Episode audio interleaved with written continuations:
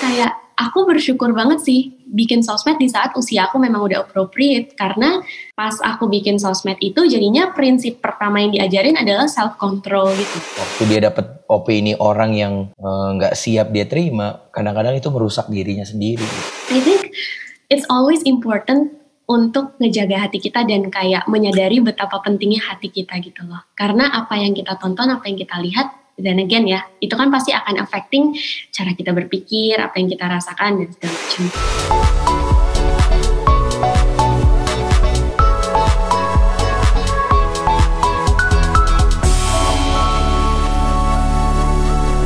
Hey, hey, hey, welcome to GC 24-7 Podcast presented by Grace Center Church. So, selamat datang teman-teman yang baru mendengarkan di podcast kali ini. Dan seperti biasa kalau bareng Daniel, Daniel nggak sendirian dong pasti ditemani sama teman-teman gue yang lain ya. Ada Valdo. Halo. Iya, yeah, dan hari ini ada Cheese. Halo. ada ada aja, wow enggak ya. enggak, enggak, enggak. Udah mulai ini ya. Udah mulai bercanda ya. Tapi yeah. teman-teman, pandemi belum selesai, tapi kita berharap teman-teman semua tetap dalam keadaan sehat dan tentunya dalam keadaan terus mau belajar ya meskipun di rumah aja. So, how are you guys? Teman-teman semua, Valdo, Cis? Sehat, puji Tuhan. Cis gimana Cis? Puji Tuhan, sehat juga. Wah. Di rumah aja dulu ya saat ini. Benar, benar, benar. PPKM belum selesai, ngapain aja nih ngisi kegiatan? Hmm. Ada mungkin kegiatan kegiatan paling random yang dilakukan sama PPKM kali ya? Iya boleh boleh coba. PP, coba coba cis dulu apa cis? Cis dulu kegiatan yang paling random. Iya. lah kok saya nanya, padahal saya harus ditanya. uh, tapi jujur paling random adalah aku belajar main sudoku. Hah? Sudoku? Hmm? Iya. Oh iya yang oh. putih putih itu kan? Iya. Bukan. Oh, iya. iya. iya benar benar. Sudoku bukan yang angka. Sih dua-duanya itu bisa benar tergantung ya di printnya hitam putih atau berwarna. Dia tergantung percetakan. Tapi iya dia kayak angka yang aku kan? terkejut tuh iya angka. Dan kayak masih ada toko-toko yang kayak jual buku sudoku gitu. Terus aku beli. Wah. dan aku nyobain. Nggak sekalian beli TTS cis uh, hidup udah penuh dengan teka-teki ya kayaknya wow. jadi kayak kalau harus memainkan teka-teki lagi tuh kayaknya agak aduh nggak bisa nih. Iya benar-benar. Kalau lu apa dok? Kegiatan terrandom? Baru gue baru gue mau nanya langsung ditanya duluan. Emang kan gue orangnya langsung gue inisiatif bertanya. Random. Gue main bola di rumah sekarang jadinya. Tuh kan ketawa. Beneran. Bener. Gue main bola di rumah main sama tembok terus ya gitulah. Saking ya. tidak bisa keluarnya. Ya, kalau gue tuh kegiatan yang paling random adalah buka kulkas walaupun kagak ada ya kagak ada ini kayak buka kulkas adalah kegiatan yang harus ada di setiap hari guys. Kayak walaupun tidak udah tahu nggak ada isinya ya? Iya walaupun udah tahu tapi apa. siapa tahu pas dibuka ada yang berbeda iya. gitu ya. ya percobaan siapa tahu waktu, waktu dibuka ada uang kaget gitu kan. Eh kaget kaget gitu nggak jadinya? Aduh.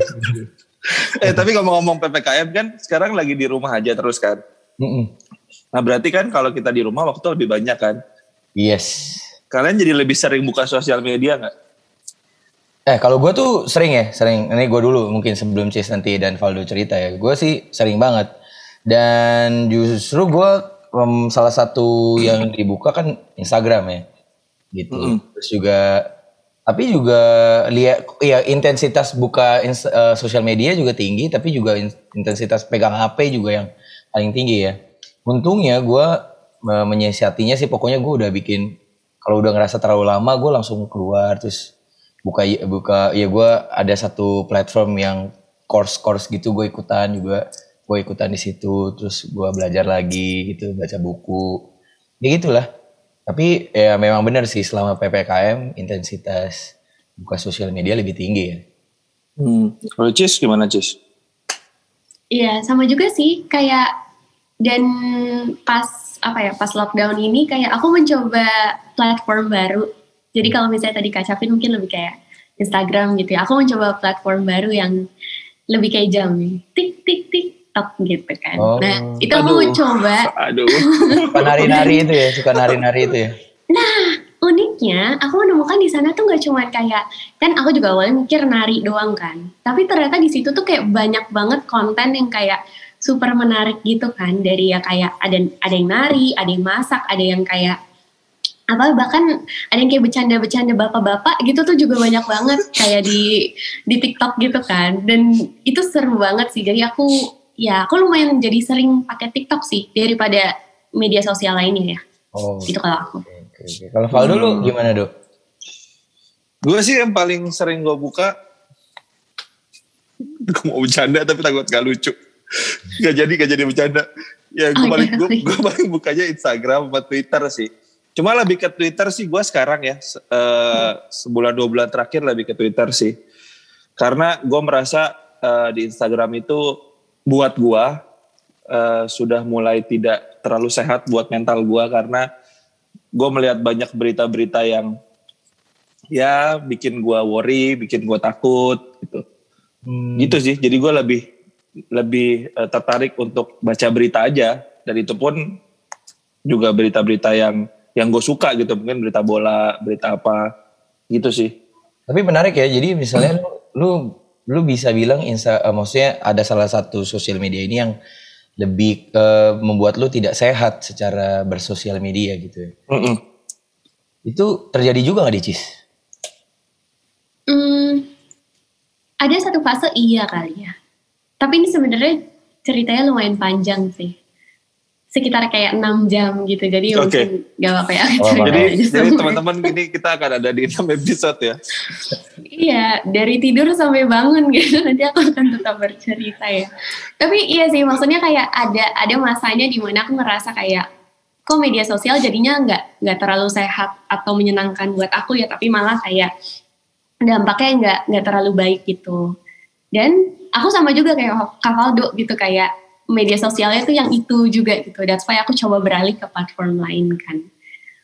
Tapi ya mungkin kalau misalnya salah satunya tuh juga aku kayak uh, akibat banyak info-info yang apa namanya yang mungkin nggak apa ya nggak enak lah ya di kita kayak itu bukan um, kabar yang baik tapi banyak kabar duka kabar yang mungkin bikin kita sedih atau bahkan ada yang bikin kesel juga gitu kan itu banyak aku lihat dan lama-lama tuh apa ya kan apa yang kita lihat, apa yang kita baca, apa yang kita tonton tuh pasti at a certain point pasti mempengaruhi kita kan. Gak mungkin kita tuh benar-benar kebal dengan itu. Yeah. Nah, makanya ketika aku kayak dapat informasi itu terus-terusan, aku jadi lebih kayak kalau misalnya buka, misalnya nih ya kayak pas ppkm ini kan banyak banget keluarga deket, teman-teman deket tuh yang aku lihat secara langsung terimpact sama COVID gitu kan. Tapi di sisi yang lain, kayak aku banyak ngeliat di media sosial tuh orang-orang yang cuek tentang COVID, terus mereka yang kayak nggak menjaga protokol kesehatan, tetap kayak kayak dunia ini fine-fine aja. Itu tuh bikin aku kayak greget gitu kan, kayak karena mungkin it hits close to home kali ya, kayak banyak orang yang aku ngelihat negatively affected. Yeah. Jadi aku tuh sering banget yang kayak berkali-kali udah kayak pengen komen nahan mau marah nahan gitu. Jadi kayak setelah itu terjadi berulang-ulang kali aku kayak wah I think I need to take a break dan kayak gak buka Instagram sama sekali deh. Gitu sih. Wow. gue juga pernah tuh akhirnya take a break dari uh, Instagram. Itu apalagi di tahun lalu di awal-awal uh, pandemi ya.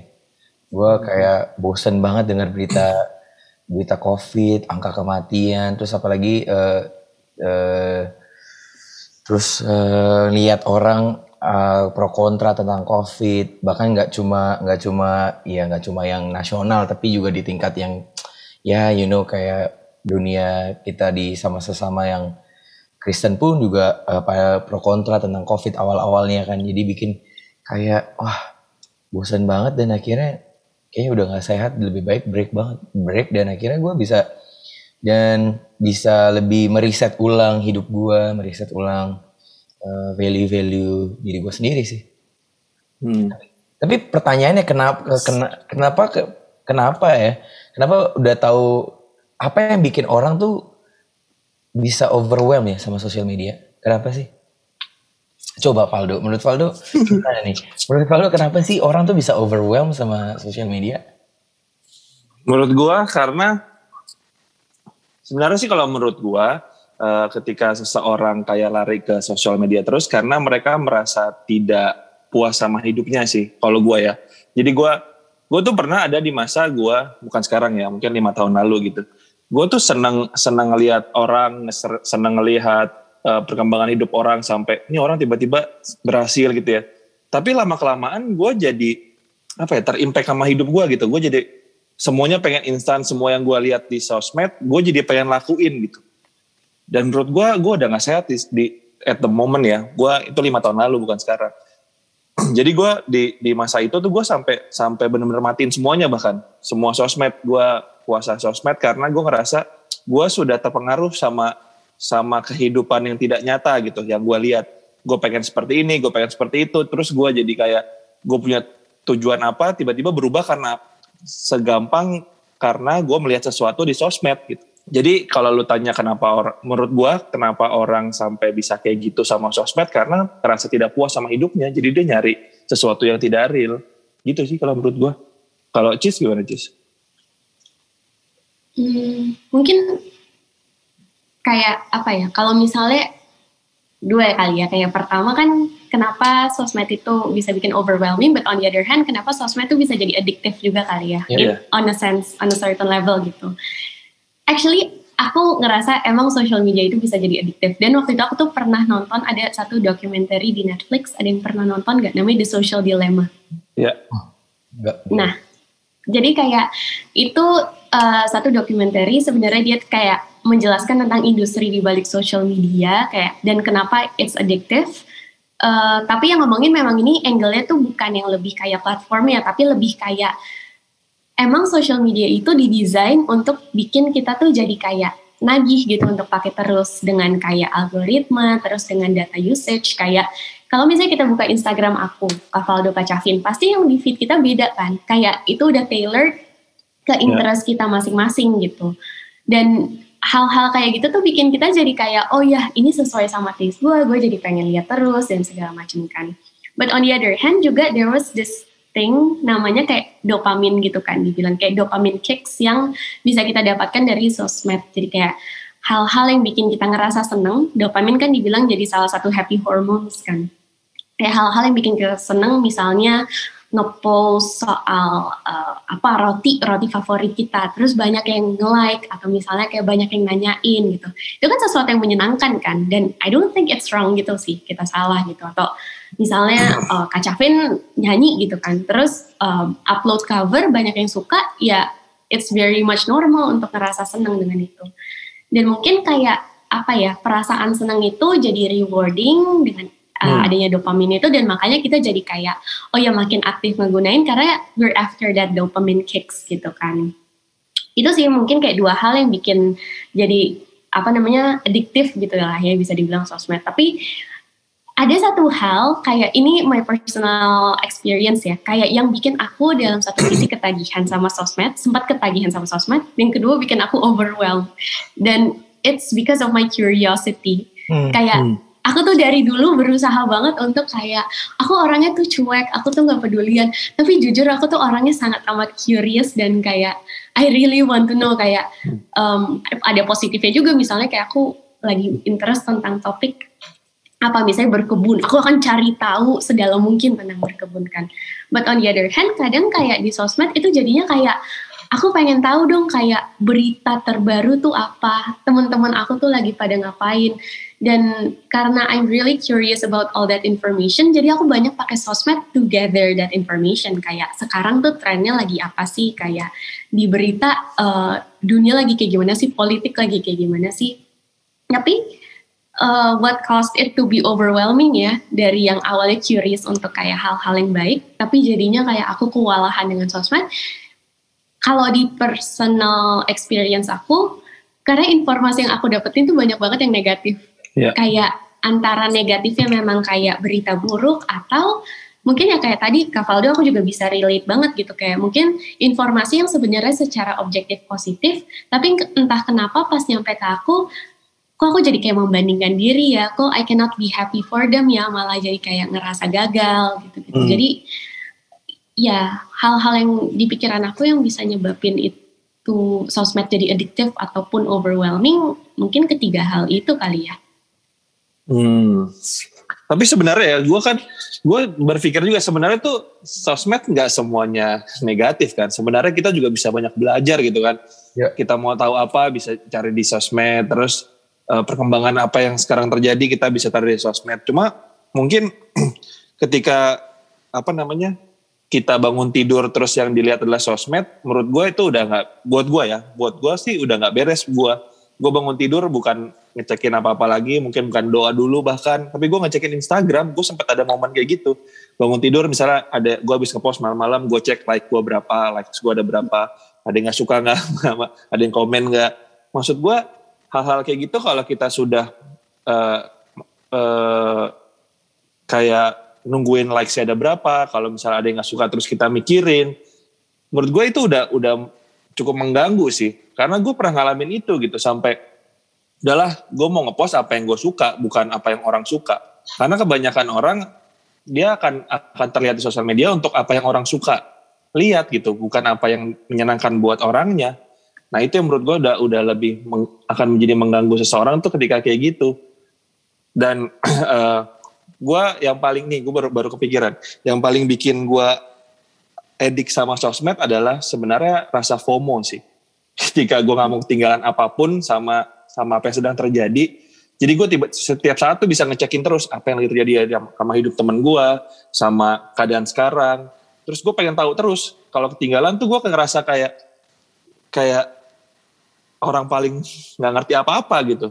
Padahal sebenarnya kan nggak semuanya kita tahu gitu ada ada masanya di mana gue akhirnya gue bulan lalu tuh benar-benar abis final final Euro ah gue gak ada terlalu banyak nih. Akhirnya gue matiin sosmed benar-benar gue matiin. Terus gue coba pikirin apa yang mau gue pikirin aja gitu. Gue mau gue mau baca apa yang gue mau baca aja. Jadi nggak semuanya Terus ada satu account gue punya satu punya satu account uh, Instagram itu account anjing gue sebenarnya. Jadi isinya memang semuanya anjing dan ternyata menyenangkan banget gitu ketika yang dilihat tuh memang yang bikin kita senang yang yang menimbulkan dopamin sama hidup kita sama tubuh gua gitu. Jadi jadi gitu sih ketika orang bangun tidur dan dia mencarinya sosmed menurut gue di situ orang sudah mulai edik. Betul betul. Karena harusnya bangun tidur terus mandi ya. Iya benar juga. Tidak lupa gosok gigi. Bener. Tapi ini malah Aduh, aku nggak relate dengan lagu-lagu kayak gitu. Oh. Tapi Kak Valdo ya, kayak dari cerita Kak Valdo hmm. tadi, sama nggak sih? Kayak aku biasanya kalau weekend, kalau misalnya lagi emang istirahat gitu ya, bangun tidur, terus buka sosmed, itu kayak bisa nggak kerasa satu jam lewat, satu setengah jam lewat, gitu kayak tidur aja gitu buka sosmed. Ya nggak sih? Betul. Gue pernah ngalamin hmm. sih. Gak benar-benar gue pernah ngalamin. Jadi kayak misalnya waktu uh, waktu-waktu libur ya mager gitu ya. Iya. Apalagi misalkan uh, anak-anak lagi libur kayak kemarin liburan sekolah anak-anak jadi nggak yang pagi-pagi riuh gitu. Wah itu bisa leye-leye terus uh, buka handphone. Udah lama aja untuk berselancar di sosial media dan akhirnya Tapi kalau bangun tidur langsung buka sosmed terus lama gitu, kebelet pipis gak sih kalian? Waduh. Aku sih kebelet pipis ya, cuma akhirnya berhenti gitu. Emang Faldo pernah gak kebelet pipis? ya enggak dong. Ya maksudnya enggak pernah. Yeah. Tapi ya, uh, kalau lihat sosial media perkembangannya sekarang, sebenarnya berdampak gak sih sama hidup kalian gitu? Yang paling berdampak di, di bagian mana di hidup kalian? Daniel dulu deh Daniel. Kalau ditanya dampaknya sosial media buat hidup gue sih, eh gue rasa cuma buat ini ya, cuma buat cuma buat brand apa ya, men menyebarkan kabar baik doang ya. Uh, kayak beberapa pelayanan gue kan dilakukan lewat sosial media sekarang. Uh, terus akhirnya, uh, jadi benar-benar gue menggunakan sosial media sekarang benar-benar cuma buat di uh, kalau lo lihat nih ya uh, sosial hmm. media gue isinya pendeta-pendeta semua asli gue juga kayak gue udah gue uh, dari luar dan dalam gitu ya jadi ya sejauh ini yang gue gunakan dampaknya adalah untuk uh, kepentingan pelayanan ya dan ya kayak hmm. beberapa konten akhirnya ya pernah bikin konten juga cover-cover lagu rohani gitu. Jadi dampaknya buat gue mungkin untuk ya untuk untuk spread the good news ya uh, tentang Tuhan gitu sih. Tapi kalau ditanya untuk branding diri sendiri uh, belum terasa sih di gue. Jadi ya jadi gue nggak yang gimana-gimana gitu. Hmm. Ngomongin branding, bener juga ya. Tapi banyak juga maksud gue orang menggunakan sosmed untuk membranding diri sendiri gitu kan. Dia pengen terlihat seperti apa. Betul betul. Dan nah, makanya nggak salah menggunakan nah. sosial media kan. Nah. Kalau Cis gimana nih? Iya. Hmm, dampaknya pasti ada lah ya. Karena kerjaan aku tuh sangat related dengan social media gitu loh. Kayak apa ya kan banyak kerjaan aku tuh related dengan kayak bikin konten, bikin campaign. Jadi gimana pun ya untuk cari reference, untuk cari inspirasi itu pasti dari sosmed kan. Itu pasti impactful. Kayak on a professional level ya. Kalau on a personal level, jujur aku ngerasa kayak punya unique relationship kali ya dengan sosmed. Kayak ada masa di mana aku ngerasa sosmed itu sangat berpengaruh ke aku, tapi ada masa juga yang kayak uh, not so much. Dan sekarang aku lebih ada di fase yang kayak not so much gitu. Karena kayak ini mungkin cerita dari awal kayak gimana aku bisa pakai sosmed ya. Kayak aku tuh pakai sosmed di usia yang memang aku udah boleh pakai. Jadi kan dulu tuh sempat ada kayak masanya kayak teman-teman aku tuh kayak bohong tentang usianya supaya bisa bikin akun hmm. satu sosmed gitu kan biar bisa main gamenya gitu. Nah aku nggak dikasih izin dari dulu kayak gitu. Jadi kayak kalau age-nya memang belum boleh ya udah jangan bikin dulu. Dan I was kayak at that time I was so pissed off kayak kesel banget aduh kenapa sih nggak boleh? gitu. Tapi sekarang looking back ya dan bahkan ngobrol sama teman-teman kayak aku bersyukur banget sih bikin sosmed di saat usia aku memang udah appropriate. Karena pas aku bikin sosmed itu jadinya prinsip pertama yang diajarin adalah self control gitu Hmm. Kayak tahu when to play with sosmed, kapan harus stop gitu kan. Dan pas begitu aku udah dilepas ya udah megang sosmed sendiri aja. Ada tuh masa di mana kayak aku apa namanya aktif banget pakai aku juga sama yang kayak aku bikin konten uh, di TikTok gitu kan. Terus waktu itu likesnya banyak. Terus aku kayak wah aku berarti apa yang nextnya harus likesnya banyak juga dan segala macem. Hmm. Tapi sekarang tuh udah di masa yang kayak enggak deh kayak aku tuh mau setting boundaries yang lebih jelas sama sosmed dan aku objektifnya juga lebih jelas kenapa aku pakai sosmed. Yang pertama kerja. Yang kedua adalah hobi aja gitu. Jadi apa namanya membatasi dampaknya sosmed ke aku kali ya. Jadi kayak instead of I yaudah let go aja membiarkan gimana nanti aku konsum itu gimana aku terpengaruh dan segala macam tapi sekarang udah belajar untuk kayak aku mau setting boundaries dan kayak ya udah aku mau mengatur seberapa besar sosmed itu akan berdampak ke aku gitu sih. Hmm.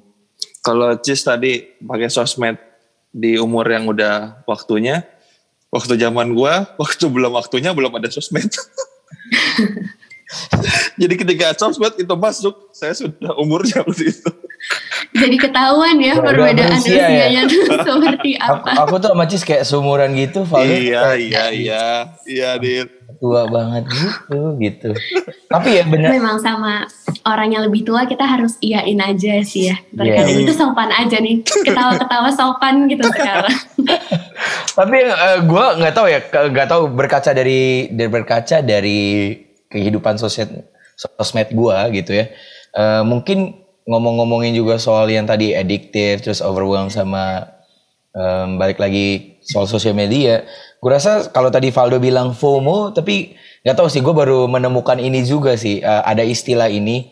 Udah lama taunya cuma istilah baru dibikin jadi istilah tuh gue baru dengar bulan lalu lebih tepatnya gue baru dengar kayak fear of others opinion gitu Hmm. Gue juga baru dengar fear of others opinion. Nah banyak orang tuh menggunakan sosmed akhirnya terlalu karena terlalu pengen di likes, karena terlalu pengen di love gitu ya. Uh, karena terlalu untuk oh supaya engage nih sama sama orang supaya engagement Instagram gue naik biar 20 ribu biar viral akhirnya dia melakukan semua hal yang semua hal yang orang lain suka gitu dan dan dia dia membuat dirinya bukan bukan lagi menjadi dirinya yang utuh gitu dan waktu dia dapat opini orang yang eh, nggak uh, siap dia terima, kadang-kadang itu merusak dirinya sendiri gitu. Nah, gue nggak tahu ini terjadi juga di antara kita bertiga atau enggak. Ya, semua atau mungkin teman-teman yang lagi dengar saat ini di podcast ini, uh, apakah penggunaan lu sudah merusak, membuat lu menjadi takut terhadap opini orang gitu ya? Akhirnya uh, hidup lu based on opini orang lain gitu. Dan hmm. makanya itu itu gue rasa itu juga karena gue pernah ngalamin ya. Uh, di awal, ini juga tahun lalu awal-awal pandemi di waktu semua teman-teman gue yang uh, sepelayanan bareng gue tipe pelayanannya itu semua udah bikin konten terus gue kayak oke okay, gue belum bikin konten terus kayak uh, terus ada uh, ada beberapa orang yang bertanya gitu kan oh kok nanti udah bikin juga gitu ya itu benar-benar merusak merusak ini gue loh kayak iya, gue kayak ya FOMO juga terus kayak udah takut juga terhadap opini orang kok kayak Daniel ketinggalan ya uh, atau Daniel nggak bisa menggunakan sosial media bla bla bla bla bla. Itu benar-benar akhirnya nah akhirnya gue menggunakan sosial media menjadi, menjadi apa ukuran sosial media gue coba ukurkan ke diri gue gitu. Dan ternyata itu membuat gue rusak ya dan hmm. itu sebabnya makanya di tahun lalu tuh gue benar-benar sempat break dari sosial media cukup lama ya ada sebulanan dua bulan gitu. Gitu sih. Nggak tahu teman-teman punya cerita yang sama atau gimana? Iya aku pernah juga sih kayak mengalami masa di mana komentar orang lain lewat social media itu kayak apa ya mungkin not necessarily merusak tapi mungkin distortion kali ya kayak mengganggu gimana aku kayak melihat diri aku sendiri gitu. Dan lebih parahnya adalah mengganggu gimana aku melihat Tuhan melihat aku. Yeah, itu gimana yeah. tuh bahasanya. Tapi yeah, yeah. Uh, aku ingat banget ini mungkin halnya simple kali ya. Um, buat beberapa orang mungkin simple tapi buat aku ini lumayan ngefek banget. Aku cerita aja ya. Jadi waktu itu aku pernah kayak ada ngepost di hari ulang tahun aku. Aku ngepost satu post tentang gimana I was happy. Kayak aku ngerasa bahagia dengan uh, kehidupan aku, dengan keluarga aku, dengan teman-teman aku dan I'm just really grateful gitu loh. Kayak aku dikasih sama Tuhan kesempatan untuk ulang tahun dan ngerasa joy gitu. Pas aku ngepost, aku pakai memang baju yang lengan pendek gitu kan. Dan out of nowhere ada satu orang yang aku pun juga sebenarnya nggak deket. Tiba-tiba dia kayak komentar tentang kayak, Cis kok lo kelihatan gemuk kayak di situ. Out of nowhere gitu. Dan orang ini aku sama sekali nggak deket. Dia juga ya kita mungkin follow-followan tapi ya sebenarnya uh, ya mau sedekat apa pun you have no apa sih kayak kepentingan gak ada untungnya kan untuk kita kayak komentar tiba-tiba kayak gitu. Dan di saat itu aku yang lagi kayak full of joy tiba-tiba tuh bener-bener kayak zonk aja gitu kayak aduh apa aku hapus aja ya postnya ya? Kayak aduh apakah aku berlebihan ya untuk ngerasa joy? Kayak karena ada komentar orang yang itu mengganggu cara pandang aku ke diri aku sendiri gitu. Tapi ya beruntungnya ya. Maksudnya aku bersyukurnya adalah hubung maksudnya I have relationships outside of social media yang memang kayak solid gitu. Dan di saat aku cerita ke teman-teman terdekat aku cerita ke keluarga aku tentang itu ya mereka kayak suportif dan bisa bikin aku inget eh komentar orang satu komentar orang di sosmed yang yang gak penting itu seharusnya jangan mengganggu gimana kamu memandang diri kamu apalagi mengganggu persepsi kamu tentang cara pandang Tuhan ke kamu gitu. Dan makanya kayak itu aku bersyukur banget sih dan sejak saat itu kayak I understand kayak pentingnya kita untuk setting boundaries dan not letting social media itu terlalu mempengaruhi kita. Hmm. Kalau cerita aku ya. Wow, that's good. Mantap, mantap, mantap. So pertanyaannya mungkin teman-teman, gimana sih cara lu untuk mengatur supaya kehidupan, iya tadi, itu kan tadi Cheese juga cerita ya, mungkin setting boundaries. Tapi kalau Valdo gimana sih cara lu untuk mengatur supaya kehidupan sosmed lu tidak mengganggu kehidupan real lu? Uh, eh, gue fokus sama apa yang Tuhan mau sama hidup gue sih. Ih sedap. Hamba Tuhan. Enggak, tapi maksud gue ini ini serius maksudnya ketika gue mulai mulai uh, adiktif sama sosmed gitu, gue mulai sadar kalau ini bukan yang real, bukan kehidupan gue sebenarnya gue gua bisa bisa membagi dan gue bisa melihat sekarang kalau sosial media itu adalah hiburan buat hidup gue. Jadi sosial media itu bukan hidup gue, sosial media adalah hiburan buat hidup gue. Jadi gue fokus sama kehidupan gue yang sebenarnya. Itu. Kalau lu emang gimana dia? Kalau gue ya gue ada sewa-sewaannya gitu jadi kayak 2000 gue sewa. Tapi itu kerja sama Sena ya. jadi ke anak-anaknya ya. Enggak tapi kalau gue benar-benar gue sih melihat memang kepen uh, ya kalau teman-teman yang follow sama gue yang temenan sama gue di sosial media juga gue nggak banyak posting apa-apa sebenarnya di sosmed gue uh, udah dari awal tahun ini gitu uh, dan gue ngerasa memang ke kehidupan yang lebih penting adalah bukan sosial media sih. Uh, makanya kepentingan yang gue banyak lakukan di sosial media cuma sekedar untuk uh, ya karena gue gue nih bekerja sebagai pelayan Tuhan gitu ya hamba Tuhan ya kepentingan yang gue gunakan untuk kepentingan itu doang. Tapi untuk uh, personal ya udah nggak ada. Paling cuma untuk lihat-lihat hiburan doang gitu ya. Bola berita bola gitu-gitu. Hmm. musik uh, uh, lihat uh, insight-insight dari hamba Tuhan lainnya gitu jadi pemahaman itu yang gue taruh uh, bahwa kehidupan keluarga gue lebih penting dibanding kehidupan sosial media gue itu sih yang membuat gue akhirnya bisa membalancekan atau menyeimbangkan ya hmm. uh, kehidupan sosial media dengan kehidupan real gua. Cis ada uh, kata-kata closing statement. Closing statement dari Cis. statement. Hmm, iya, aku gak tahu ya. Dari dari kecil ada satu ini satu ayat yang aduh aku I don't want it to be too heavy karena aku ngomongin ayat tapi ini benar-benar apa ya selama masa aku detox social media sama masa-masa aku reflecting di rumah gitu ya kayak aku tuh berpegang banget sama ayat ini sih uh, jagalah hatimu dengan segala kewaspadaan karena dari situlah terpancar kehidupan yeah. Kayak apa ya when we think about social media aku kagum satu dengan orang-orang yang memang bekerja untuk social media gitu yang kayak influencer, content creator dan segala macam. Tapi untuk mungkin orang-orang seperti aku ya yang kita nggak bekerja dari situ, tapi kita lebih kayak konsumennya aja. I think it's always important untuk ngejaga hati kita dan kayak menyadari betapa pentingnya hati kita gitu loh. Karena apa yang kita tonton, apa yang kita lihat, dan again ya, itu kan pasti akan affecting cara kita berpikir, apa yang kita rasakan dan segala macam.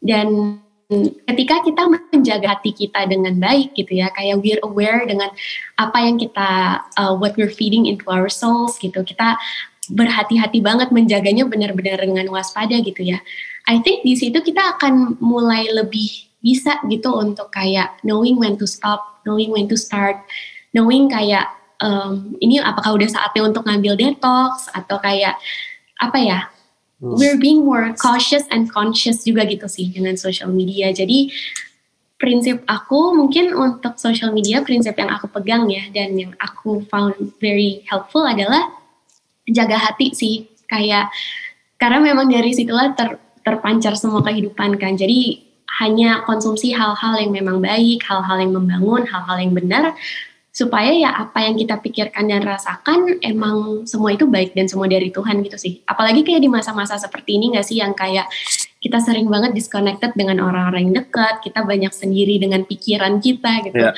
We have to be really cautious dan conscious juga sih dengan apa yang kita biarin masuk ke hati kita. Wow. Itu sih. That's good.